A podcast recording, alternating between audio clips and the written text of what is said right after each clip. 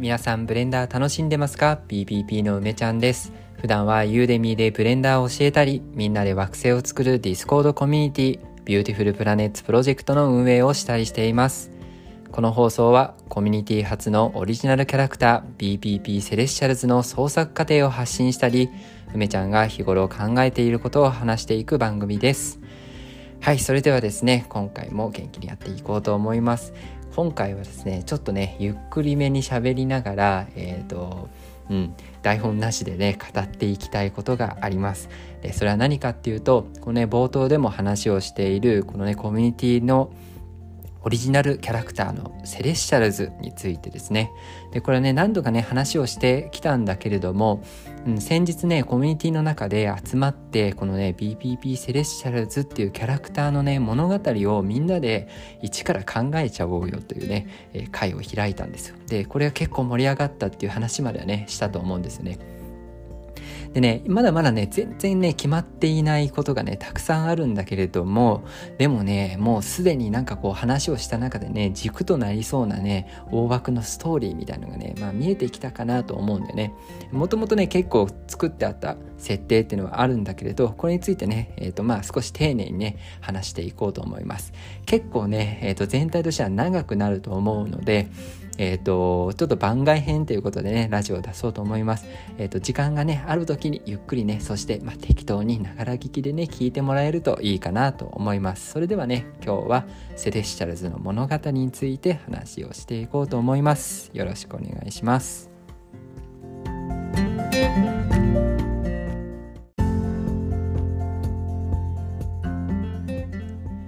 はい、じゃあね、セレッシャルズの物語ですけども、まずはね、この物語が繰り広げられる、えっ、ー、と、背景世界について話をしていこうかなと思います。うん、これもね、まだまだ決め途中だけどね、うん、これはね、未来の話ですね。未来の話。これはね、まあ2045年とか2100年とか、まあそういう、すごく未来の話かな。うん、だけど、まあ想像ができるね、近い未来の話っていう感じなのかもしれない。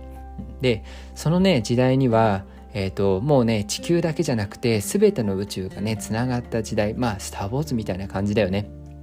いろんな、えーと、天体惑星の人たち人たちというか宇宙人なのかな？が、まあ、行き交っていてねそこに、まあ、一つの社会というかねものがあるっていうそんな世界ですね。でその時代はね、うん、今で言うとさあ情報化社会って言われて久しいですけどまあそんな感じでね、えーと、やっぱりこうテクノロジーがねもう発達していて情報っていうものがま非常にま重要な世界なんですね。でその情報っていうのはねあの天体各天体惑星も持っている。でその惑星が持っている情報っていうのは例えばさ地球規模で言ったらさ地球が持っている情報量ってまあとんでもないわけじゃないですか、まあ、地球の上にある文明がね持っている情報量って言った方がいいかな、うん、地球のさ地球に存在しているデータと呼ばれるものを全部集めたらとんでもないものになるじゃないですか。でそれがね各、えー、天体惑星にまあ同じようにあるって状態なんだねで、それでね、そこである社会的な、宇宙社会的な問題が発生すると。それはね、その天体のデータ量っていうのがあまりに膨大になってしまうっていうことなんだよね。うん、まあこれはなんとなくさ あの我々のそう身近な感覚的に言ってもさ、まあ、サーバーがパンパンになっちゃうみたいな状態ですね。もうこれはまずいよねっていうこと。そしてそのねサーバーの情報というか、えー、天体が持つ情報っていうのは非常に機密性が高くていわゆる私たちの個人情報みたいなことだよね。機密性が高くてそしてその情報を狙う、えー、他のね、えー、まあ宇宙人が いるってなんか宇宙人っていうとちょっとチープだけど他のね天体であり惑星の、まあ、民がいるわけですよ。うん、そうつまり価値のあるものなんだよね情報。でそしてそれは今オーバーフローしていて管理外にある。そういう緊急状態にある。まあそんな中で開発されたのが Celestials っていう、えー、天体少女たちなんですね。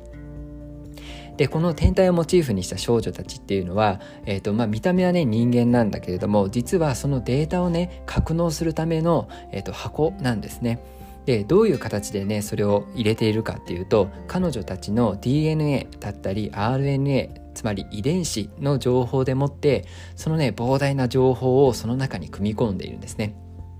なのでこれはね、えーと、天体の情報を格納した、まあ、アバターみたいな状態うん、天体の分身情報だけを取り除いたね、えー、分身みたいなものなんですね。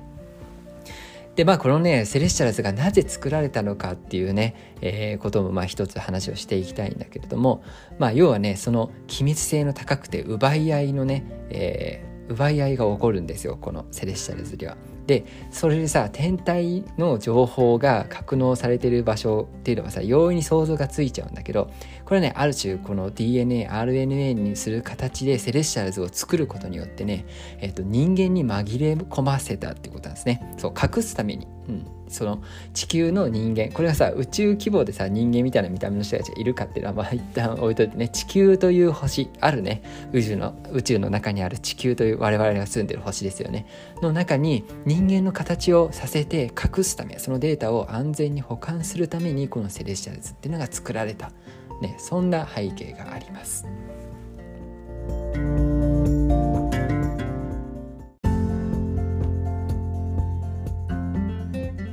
さあそしてねこのセレッシャルズにはもう一つね問題があるんですね。まあセレッシャルズに問題がというかもともとさ問題があってセレッシャルズが作られたんだけどそれよりもねさらに問題があったんですね。それは何かっていうとやっぱりねデータの量なんですよ。でここで言うねえっ、ー、と彼彼女ら彼女らに格納されているデータの量っていうのは、まあ、いわゆる物理の世界でいうと質量にあたるのね。質量にあたる、うん、でこの質量が、えー、あまりに大きくなってしまってそのね彼女たちはもともと天体なんだけれどもそのね、えーと、質量が大きくなりすぎた星っていうのはどうなるかっていうとブラックホールになっちゃうんですね。ブラックホールになっちゃう。そう。つまりねこの天体少女っていうのは今後ねそのまま肥大化データが肥大化し続けると最終的に闇落ちしちゃうっていうそんな設定があるんですね。はい、そんな中でねちょっとねキャラクターに一人一人に目を向けていこうと思います。はい、このセレッシャルズっていうのはね、えー、6人でまあ6人セレッシャルズと呼ばれているのは6人中5人の女の子なんだけどそのね、えーまあ、主役級の一人がパルサっていう女の子です。でパルサはね白髪で、えー、紫色のね服を着た子なんだけれどもえっとね、パルサはねこの宇宙社会の中で初めて作られたセレッシャルズというふうに言われています。ね、初めて作られたセレッシャルズ。それゆえにね、えー、と古くからあるからパルサはね非常にデータ量をたくさん持っていて、えー、非常にブラックホールに近い存在だと言われている。でなんとなくね想像つくというかねあの察しがついた人もいると思うけれどパルサっていうのはパルサーの、えーとまあ、から取ってるね名前を。パルサーパルサーってのは中性子星です、まあ、中性子星っていうのはさブラックホールのなり損ないなんて言われたりするけどブラックホールになるほどは質量が重くなくてだけどね非常に重い星で重い星で、えー、磁場がね強い。まあ磁場が強いっていうのは要はあの惑星としての磁石の力が強いってことですね。うん、でまあね高速でスピンをしていたりするんだけれど、まあ、そういうねちょっと強烈な星なんですね。でさ,、えー、とさっきね言った通り惑星が持っているデータっていうのはイコール質量なんですね。でそこの、えーと、そこの文明とかねそこに格納された情報が増えれば増えるほどそのね星の質量っていうのが増えていくっていうものこれがねリンクしているわけですよ。そして中性子星っていうのはブラックホールのなり損ないなわけでしょ？そうするとそのデータ量が増えればさらに質量が増えてどんどんどんどんブラックホールに近づいていってしまうんですよ。じゃあえっと、実際のね、えっと、天体がブラックホールに近づいたらセレッシャルズはどうなるのか？これはね、えっと、実際の、えっとまあ、化身みたいなものだからねセレッシャルズのキャラクターっていうのは実際の天体の、まあえっと、アバターみたいなものだから一緒にね、えっと、やっぱりブラックホール化してしまうってことなんでね。これがね、え、ー、と、セレッシャルのまあ重要な設定になります。つまり、え、ー、と、今ね、宇宙社会で抱えている問題っていうものを、えー、解決するために作られたキャラクターなんだけれども、やっぱりね、その情報の肥大化、増大っていうのは止められなくて、彼女たちもまた危機的状態にあるっていうことなんですね。でね、こういう設定をね、話していく中でね、コミュニティの中でね、少し面白いね、えっ、ー、と、アイディアがあってそれがねホワイトホールになるのはどうですかっていう話なんでね。これ梅ちゃん知らなかったんだけどホワイトホールっていう言葉があってブラックホールってさ全てを飲み込んじゃうんでね。光さえも飲み込んじゃうからもう黒いさあの穴になってしまう。もう何も光さえも抜け出せない。で一方でねホワイトホールってはね全てをね、えーと、放つ、まあ、全てをは、えーと、跳ねのけるものらしいんですね。それ、まあ、どういう理屈っていうちょっとわからないんだけどそういうなんかね概念なのか言葉があるらしいんですよでもこれずっと面白いなと思ってだからね、パルサーっていうキャラクターはね、まあ、主役級なんだけど、まあ、闇落ちというかさ、ブラックホール化しちゃうっていう未来をね、まあ、もともと考えていたんだよね。でさ、それとさ、まあ、終わっちゃうでしょ。ブラックホール化した後どうするっていうさ、その、バッドエンドになっちゃうんだけどそのホワイトホールっていう単語が出てきたことでその一回落ちた後にさ復活するその姿はホワイトホールとしてね復活するんだろうなというなんかそういう設定をね、えー、なんか思いついてというかまあそのヒントになってねみんなのアイデアがこれはなんかねパルサの最終的なゴールは一回ブラックホールになってからホワイトホール化するってねなんかちょっとこれ面白そうですよね。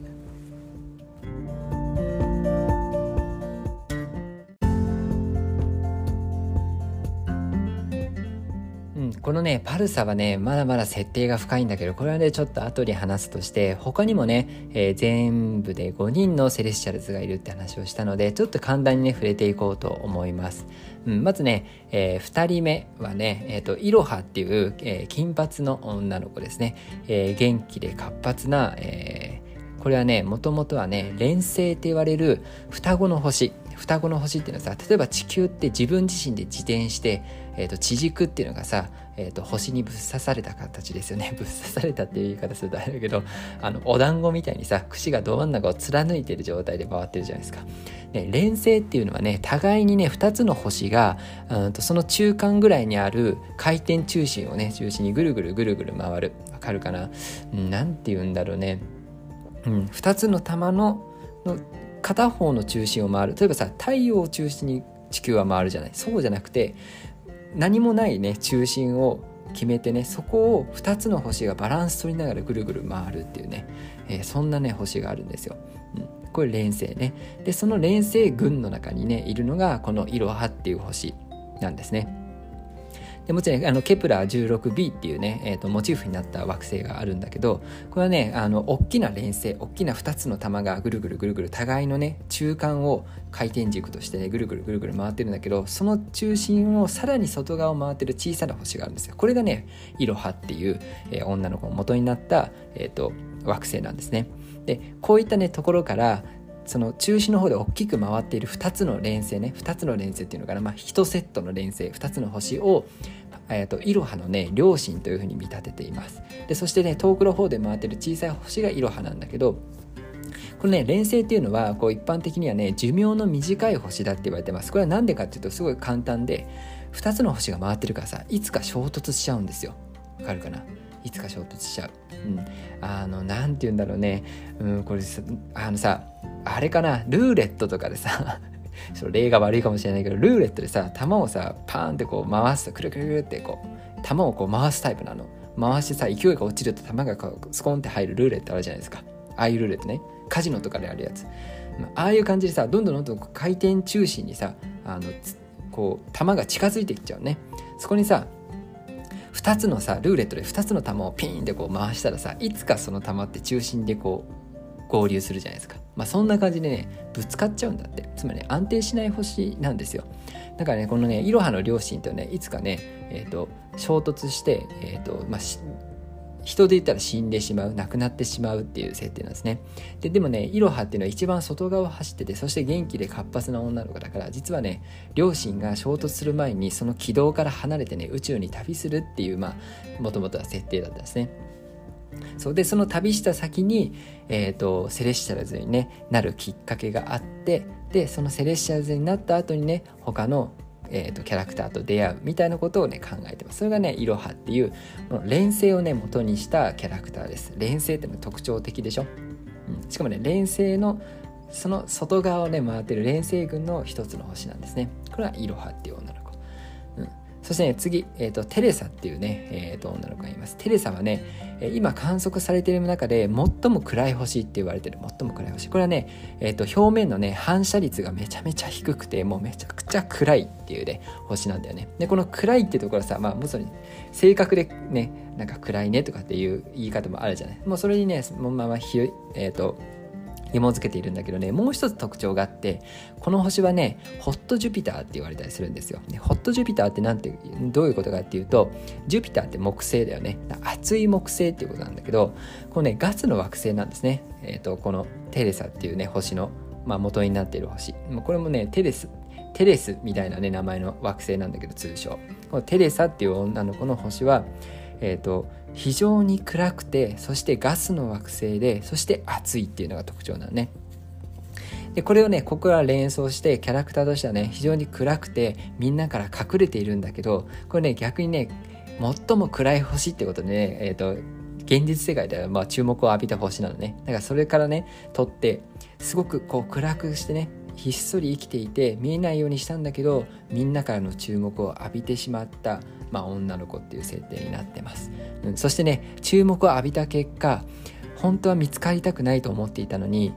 もう私をもっと見てほしいっていう気持ちがねこの自己顕示のね欲が出てきてしまってどんどんどんどんね体が、まあ、肥大化して、まあ、ガスの惑星だからね体が大きくなる。そして体の熱を帯びてしまう、ね、そんな自分のねもともとの感情と新たに芽生えた感情の中で苦しむ女の子それがテレサです。これが3番目の女の子。さあそして4番目。4番目はねスーサっていうえー、キャラクターでスーサはねスーパーサタンの略ですね。スーパーサタン。スーパーサタンってねこう超土球の土星っていうことで土星の何倍も大きなね、えー、惑星なんだけどそれにね輪の大きさもねめちゃくちゃでかいっていう、まあ、つまりめちゃくちゃでかい土星っていうことなんですけどこれをねスーサっていうね、えーと、とキャラクターです。でめちゃくちゃでかい土星だからね衛星もたくさんあるしガスガスもいっぱい回ってるわけですよ。ワックもいっぱいあってね。大きいワックがついてるんだけど、まあ、こっからねちょっとこう母性が母性が強いようなキャラクターっていう設定をしています。そうでスーさんはねめちゃくちゃでかいんでこれはなんかねキャラクターの、まあ、戦闘能力的にはあのかなりこう空母みたいな感じにねあのさっき今さ母性があるみたいなその子供たちいっぱいのね衛星を抱えた、えー、そういう母性のある星なんだけどその母っていうとこからね空母みたいなものをねちょっとイメージしてえっ、ー、と普段はねおおらかなんだけどいざねなんかこう緊急事態になるとめちゃくちゃパワーがある、うん、そんなね、えーと、キャラクターにしようかなって思ってます。そして最後最後はねブチっていう星ですね。このブチっていうのはねまあいろんな意味があってねこういうふうにしてるんだけどえっ、ー、とまずはね、このブチっていう星、えっとね、もうね、アルファベットと数字ですごくね、覚えづらい惑星の名前なんだけど、その星をね、見つけた人の名前、そして、えっと、ブチ自体はね、青髪で、ちょっとボーイッシュな、えっと、女の子なんだけど、そういうね、ボーイッシュな女の子、女の子のことをね、えっと、ブッチっていうのかな？ブッチ。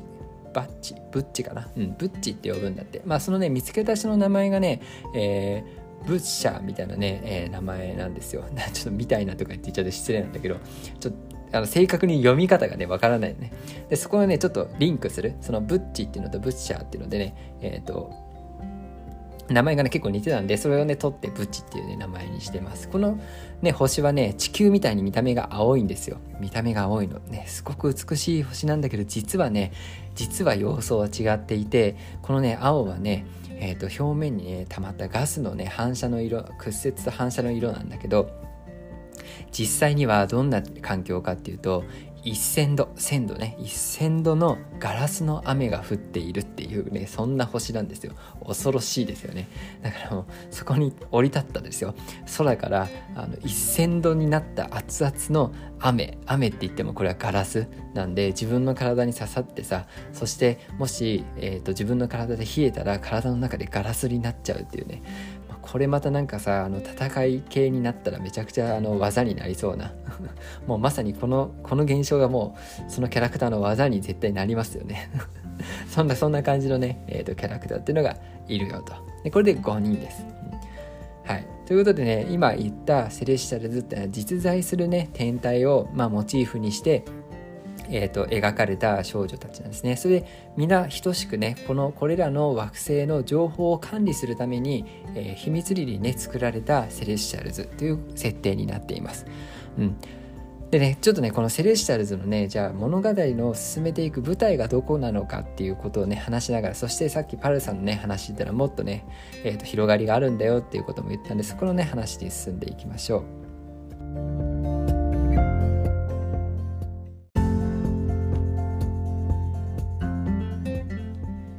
はい、じゃあですね、物語の舞台をね、話をしていこうと思います。まずね、えっ、ー、と、さっき最初の方に話したね、背景世界のところから、まあちょっとつなげるというかね、ここがね、まあ、まあ完璧につながっていないところではあるんだけど、舞台はね、地球にしようと思ってます。まあ、人間のね姿をしたセレッシャルズを、えーと、人間のねいる、まあ、我々地球人のいるところに隠れ隠れさせるっていうのがね、えー、テーマというか背景ストーリーだったんで物語のね舞台は地球になります。そしてねあのこれはねコミュニティの中で話し合った時にあの学園ものをやりたいっていうね熱い思いを持った人がいてですね、えまあ、そのね流れからね、えーとまあ、学園の中でねこの、まあ、彼女たちの物語をまずはね繰り広げるのが面白いんじゃないかっていうことに、ね、なりました。これは結構でもねうん納得っていうかねあの宇宙を舞台にするとさ物語のさ進め方がすごく非現実的なものしかなくてちょっと、うん、共感も得られにくいし面白みに欠けちゃうんだよね。でもさ学園になるとさ一気にさあの、まあ、よくある学校の文化祭とか体育祭とかさそういうイベントがいっぱいあるじゃないですか、まあ、ちっちゃいこと言ったらなんだろう給食とか掃除とかさ部活動とかいろいろありますよね。そういったものができるからさ、まあ、物語としてはこう細かいディテール作りやすいなっていうのがいいとこだと思います。そうで学園のね舞台にでその学園が何なのかっていうところもねちょっと話をしていきたいと思う。でそれより前にねまずねパルサーがなぜここにこの世にね生まれたのかそしてなぜパルサーはパルサーなのかっていうことをちょっと話していこうと思う。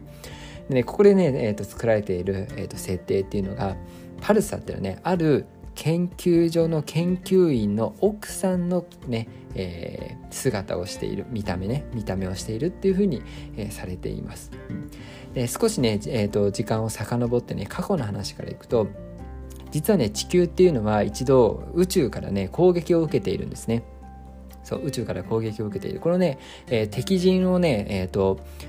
敵陣も考えているんだけどそれはね、えーと、ステラエンジンとかねえっ、ー、と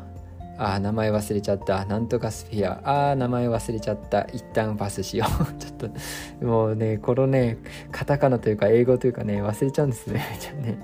えー、なんとかスフィア。ダークスフィアじゃなくて。まだね宇宙からね攻撃を受けるんですよ。忘れちゃったな。はい。ごめんなさいね。そう宇宙からね攻撃を受けてでその時にねえっ、ー、ととある研究所にいたその研究員の夫婦がいたんだけどそのね、えー、妻を亡くしてしまうんですね。で実はその夫婦の、えーと、子供にあたるのがさっき6人いるキャラクターで5人はセレッシャルズだよって言ったんだけどそのの、えーと、残りの1人6人目っていうのがそのその夫婦の、えーと、娘なんですね。これは、えー、ルナケアっていう女の子なんだけどこれもね地球人としての、まあ、主役になります。そうでそのルナケアの両親はですね、えーとまあ、すごいね、えー、と仲のいい夫婦だったんだけどそのね、えー、と宇宙からの攻撃によって、えー、妻を亡くしてしまうでそのねその時ねその人たちが研究していたことがその宇宙のね社会、えー、と宇宙秩序をどうやってね守るかそのデータのね肥大化をどうやって解決するかっていうままさにねセレッシャルズの研究だったんですね。でそのねセレッシャルズの研究の成果が出るぞっていう時にね奥さんが亡くなっちゃうんですよ。で最初のねセレッシャルができるって時にその亡くなってしまった妻を思ってねその研究員の夫っていうのはそのねセレッシャルズの最初の1体目を自分の奥さんの見た目にしたっていうのがこれがパルサがね白髪であこういった見た目をしているみたいなねその由来になっているっていうことなんですね。はい、でねまあなんでねその研究者ねえーと、ルナケアっていう、まあ、主人公級のね女の子のお父さんにあたる人。その研究者から見ればパルサっていうのは、えーと、非常に、えーと、宇宙的な規模でもね価値のある秘密のもの重要度の高い守らなきゃいけないものであるしそして自分の奥さんの形見のようなね存在なわけですよ。なので、えー、と自分のねそばに置いておきたいっていう気持ちがあったんですね。でその結果ねどうしたかっていうとそのね研究員のお父さんは自分でね研究所と,、えーと、一緒に学園を作ってつまりなんかさ大学病院みたいな感じですね大学と病院がくっついてみたいなこう研究所付属のね学校っていうのを作ってそして自分のえっ、ー、とそのセレッシャル自分の作ったセレッシャルつまりパルサをそこに、えーと、住まわせてというか通わせて自分の目の届く範囲,、ね、範囲で彼女の身の安全そして自分の妻の形見を守ろうとしたんですね。そしてですね実の娘のルナケアも同じ学園に通うわけです。そして、まあ、そのルナケアのねお父さんその研究員ね妻を亡くした研究員のルナケアのお父さんもそのね自分の娘に、えー真実は言わないんだけどそのパルサとね仲良くなってもらうように仕向けるんですね。それはよりパルサを安全に管理するためでもあります。実はねこのルナケアっていう女の子にもストーリーがあってルナケアのね右手は失われていてねえっ、ー、となんかねエイリアンみたいな手をしてるんですよ。でこのエイリアンみたいな手っていうのは実はねその襲ってきた敵軍のそう宇宙人の体の一部をね、えー、右手につけてるんですね。実はその事件の時に右手を失ってしまったんだけどそして死直前だったんだよね。だけどルナケアっていうのはその時ね非常にまあ父がね研究員ってこともあって非常に頭が良かったんでとっさにねその相手の腕の一部をね自分に、えーと、組み込むことでね命をね、えーと、なんとかつなぎ止めたっていうそんな過去があります。そんな感じでね、えーと、彼女の右手っていうのはねいろんな形にまあトランスフォームできるちょっとねスーパー右腕みたいな感じなんですよね。もう中に炸裂なんですけど、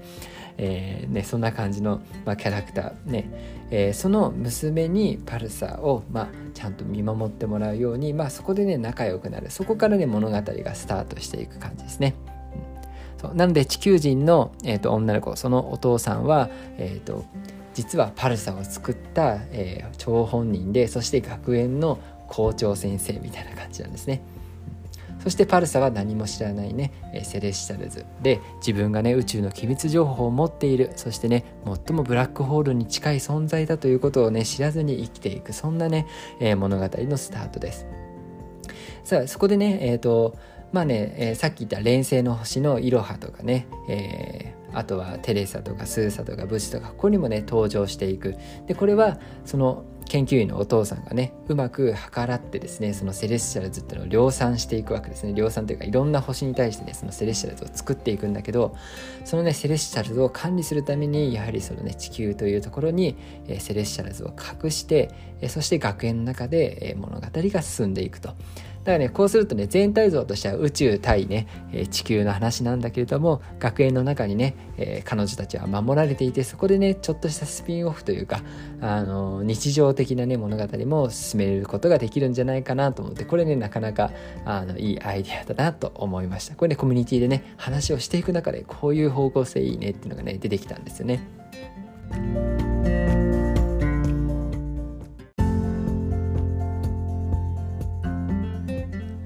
はい、ということでね、今回はこれぐらいにしておこうかなと思います。というのもね、今回敵陣の話はあんまりしていないんだけどね、ここはね、まだまだね、えっ、ー、と、詳細をね、詰め切れていなかったりというかね、まだね、そのキャラクターとかもまだ作っていない、まあ、作り途中なんだよね。この辺もね、またみんなでね、えー、ブレストしながら、どういうね、展開にしていくかっていう話をね、できたらいいなと思います。